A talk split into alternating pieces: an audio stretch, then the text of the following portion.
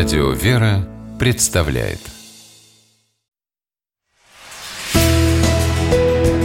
Литературный навигатор Здравствуйте! У микрофона Анна Шепелева. Зимой 1799 года генерал-фельдмаршал Суворов с войском возвращался в Россию после знаменитого швейцарского похода. Рождественские святки застали военных в Праге – Видя, как подчиненные соскучились по дому, Суворов каждый день устраивал для них традиционные русские святочные игры – фанты, жмурки и так далее. Сам пожилой седой военачальник бегал, играл и танцевал вместе с простыми солдатами. А они смотрели на него с восхищением и благодарностью, и душой как будто были на родине – Эту забавную и добрую историю о великом полководце Александре Васильевиче Суворове рассказал его адъютант, писатель и историк Егор Борисович Фукс в своей книге, которая называется «Анекдоты князя Италийского графа Суворова-Рымникского». Впервые этот сборник уникальных, ярких и запоминающихся эпизодов из ратной и мирной жизни Суворова увидел свет в 1827 году. С тех пор книга несколько раз переиздавалась, и сегодня ее без труда можно найти как в электронном, так и в классическом печатном формате. Стоит отметить, что слово «анекдот» в ее названии нужно понимать в первоначальном, старом значении. Анекдотом когда-то назывался краткий рассказ о каком-либо интересном случае, совсем не обязательно с ироничным или смешным подтекстом. Главное – емкий, увлекательный и насыщенный. Именно из таких рассказов и состоит книга Егора Фукса «Анекдоты князя италийского графа Суворова-Рымникского».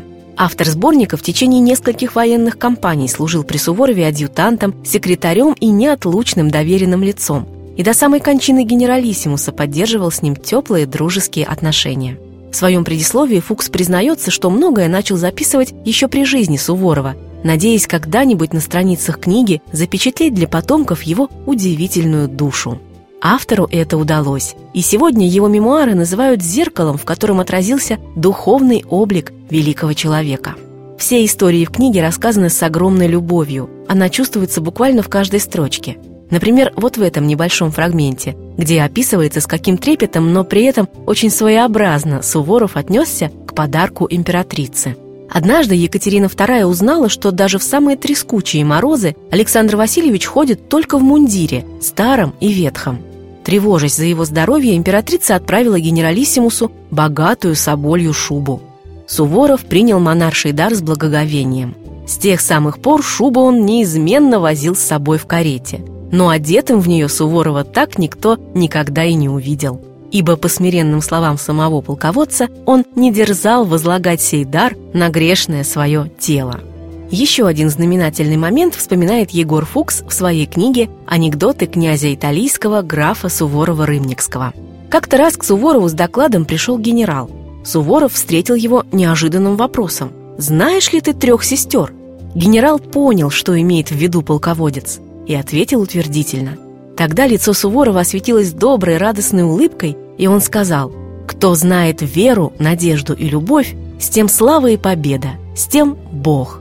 Эти слова и сегодня звучат воодушевляюще. С вами была программа «Литературный навигатор» и ее ведущая Анна Шепелева. Держитесь правильного литературного курса.